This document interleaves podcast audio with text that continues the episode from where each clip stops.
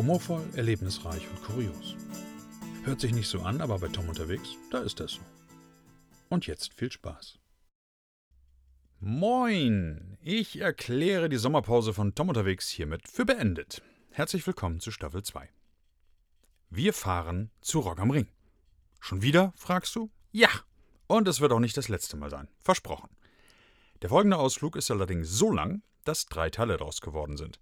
Lass dich einfach überraschen, hol dir eine Dose Bier und lass uns loslegen. Bier ist zu früh? Ist mir egal. Mach schon. Echt nicht? Dann trinke ich halt alleine. Passt zur Geschichte. Kann man mal machen. Das Gute ist, du weißt ja auch nicht, wie spät das ist. Von daher, Prost. Wir schreiben das Jahr 2014. Und ich war das letzte Mal bei Rock am Ring, kurz bevor meine Tochter geboren wurde. Jetzt ist sie zehn. Naja, zumindest im Jahr 2014. Da kann sie wohl mal ein verlängertes Wochenende auf den Alten verzichten. Vorfreude und Skepsis sind auf jeden Fall schon seit Wochen gleichermaßen groß. Mein zehntes Mal Rock am Ring ist angesagt und zugleich steht fest, dass es ein elftes Mal in dieser Form nicht geben wird. Rock am Ring wird hoffentlich weiter bestehen, nur wahrscheinlich an einem anderen Ort. Aber das soll jetzt nicht mein Problem sein. Die Skepsis ist auch eher dadurch entstanden, dass ich tatsächlich alleine zum Festival fahre. Auf dem entsprechenden Portal ringrocker.com habe ich mir letztendlich noch einen Mitfahrer geangelt. So werde ich die Fahrt über wenigstens Gesellschaft haben. Timo, 18 Jahre alt, das zweite Mal am Ring. Ich komme mir bedingt alt vor. Ich war 1994 das erste Mal dabei. Da war er noch nicht mal in flüssiger Form vorhanden. Aber egal. Jetzt nur nicht auch noch in eine temporäre Midlife-Crisis reinrutschen. Das muss ja nicht sein. Warum er eine MFG benötigt? Nein, nicht mit freundlichen Grüßen. MFG steht im Portal für Mitfahrgelegenheit. Scheißabkürzung. Sein Kumpel ist schon eher losgefahren. Und Timo, mein Mitfahrer, muss noch auf seine Abi-Zensuren warten. Ich glaube, ich bin doch zu alt für den Scheiß. Wir haben uns an der Autobahn in Fechter verabredet. Ich bin um 17 Uhr von der Arbeit zu Hause, die Ausrüstung steht gepackt im Keller. Um 18 Uhr geht es los, damit ich gut eine Stunde später in Fechter bin. Das bedeutet rauf auf die A27 bis zum Bremer Kreuz, dann auf die A1 und die dann bis zum Ende durch. Einfach. Und langweilig. Ab dem Bremer Kreuz Stau auf der A1. Ich fahre wieder runter und überlege, wie es weitergeht. Durch Bremen durch und dann auf die Autobahn? Ha, das allein dauert im Feierabendverkehr schon locker eine Stunde. Panik macht sich breit. Ich hasse es, unpünktlich zu sein. Ich kann Chaos zu Beginn der Reise nicht brauchen und noch weniger vertragen. Scheiß drauf. Wieder rauf auf die Bahn und rein in den Stau. Ist auch gar nicht so schlimm. Nach 20 Minuten bin ich durch und ich kann mich auf Fechter konzentrieren. Fechter kommt dann auch schneller als gedacht.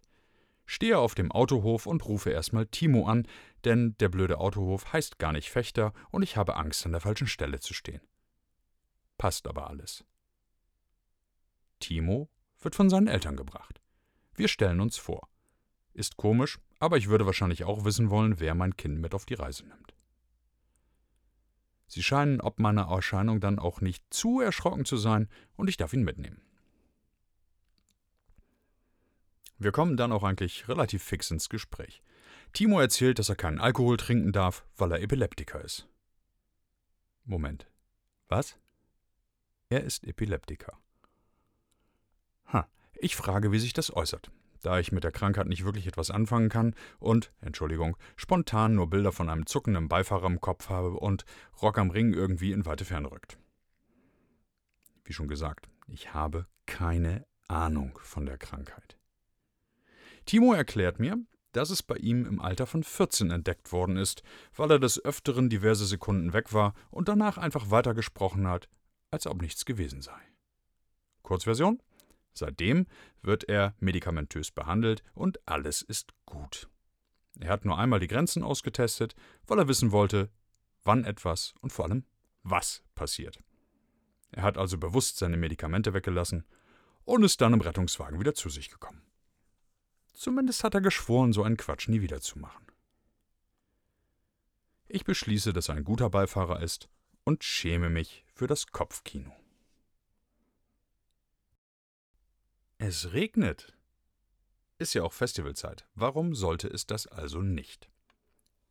Es regnet heftig. Regen ist blöd und wir kommen nach rund vier Stunden endlich an. Aber die Reise soll erst noch beginnen. Der Zugang zu seinem Zeltplatz und somit auch zu seinem Kumpel ist bereits gesperrt. Es sollen schon über 50.000 Personen da sein.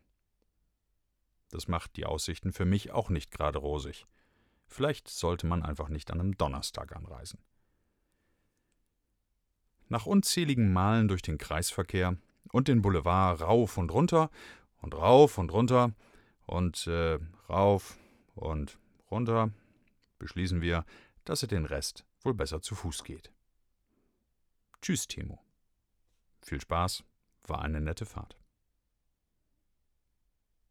Es ist an der Zeit, meinen Campingplatz zu suchen. Auch da ist die bekannte Zufahrt bereits gesperrt. Der nette Aufpasser sagt, dass ich aber noch untenrum über ich weiß nicht was fahren kann. Das soll gehen. Geht auch. Nach kurzer Irrfahrt habe ich den Platz erreicht. Die Parkplatzzuweisung erfolgt prompt und es sind nur ungefähr 300 Meter, die ich die Klamotten zum Zeltplatz schleppen muss. Erkläre die Hinfahrt für abgeschlossen. Es regnet. Immer noch. Ich habe geahnt, dass ich meine Klamotten schleppen muss und habe meine Ausrüstung dementsprechend gepackt. Wichtig, erstmal das Terrain abstecken.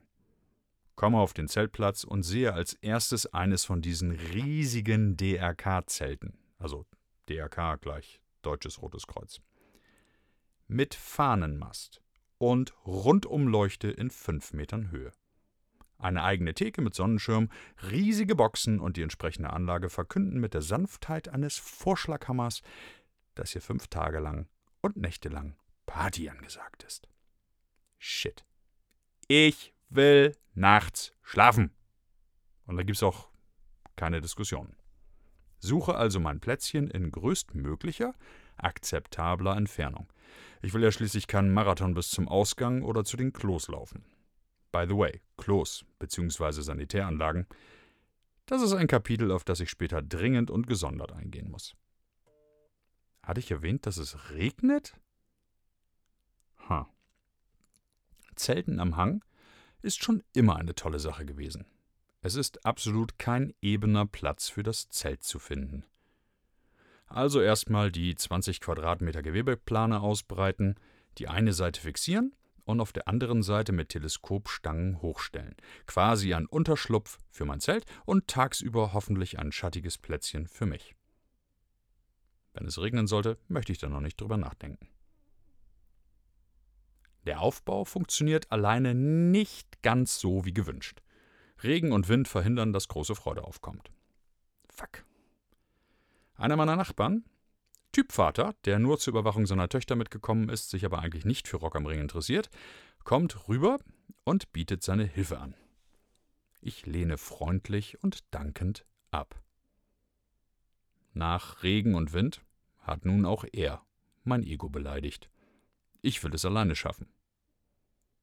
Bescheuerte Idee.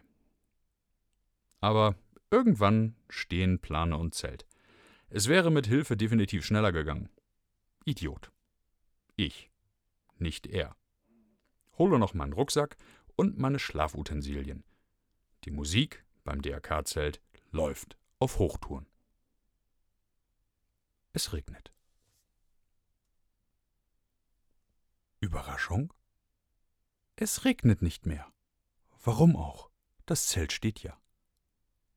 Dann habe ich da noch eine sich selbst aufblasende Isomatte, bei der noch mit ordentlich Puste nachgeholfen werden muss. Die über 15 Jahre machen sich bemerkbar. Ich mag sie trotzdem. Noch eine Yogamatte aus dem Keller als Unterlage und schon bleibt die Kälte weg. Mörp. Falsche Vermutung. Aber das weiß ich jetzt noch nicht. Sitze im Zelt trinke aus purem Trotz ein Willkommensbier und veranstalte ein spontanes Stühlrücken. Habe aber nur einen Stuhl und der steht draußen im Garten. Oder quasi in meinem Wohnzimmer und da ist es echt ganz schön laut. Hoffe, dass die Dose im Zelt nicht umkippt und den Teppich versaut. Garten? Wohnzimmer? Teppich? Ich, ich glaube, ich muss echt schlafen. Ist auch egal.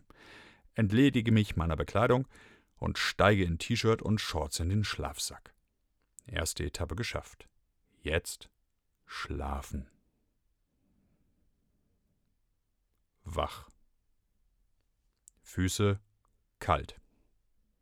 Oberkörper kalt. Eigentlich ist alles kalt. Was soll denn das? Schaue auf die Farbe meines Schlafsacks. Grau. Er sollte grün sein. Nein, ich liege nicht in einem Schlafsack-Chamäleon, welches farblich die Temperatur anzeigt. Ich habe einfach nur den falschen Schlafsack dabei.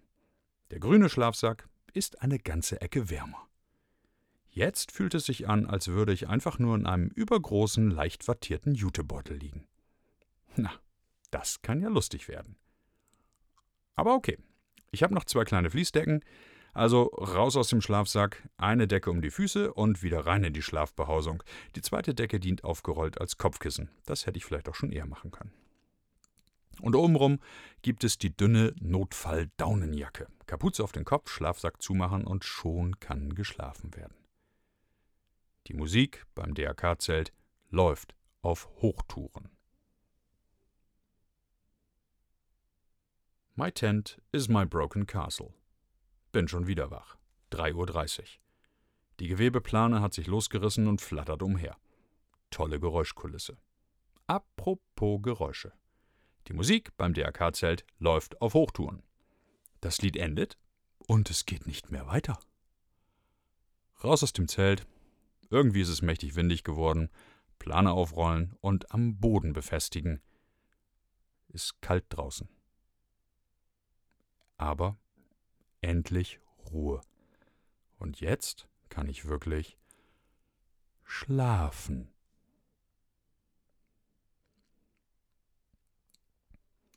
Das war die erste von drei Episoden meines Rock am Ring Besuchs in 2014. Das war echt schon eine ganze Weile her, aber es ist immer wieder schön daran zurückzudenken. Und in einer Woche geht es weiter. Hab Geduld und stell gefälligst dieses Mal Bier kalt. Bis dann.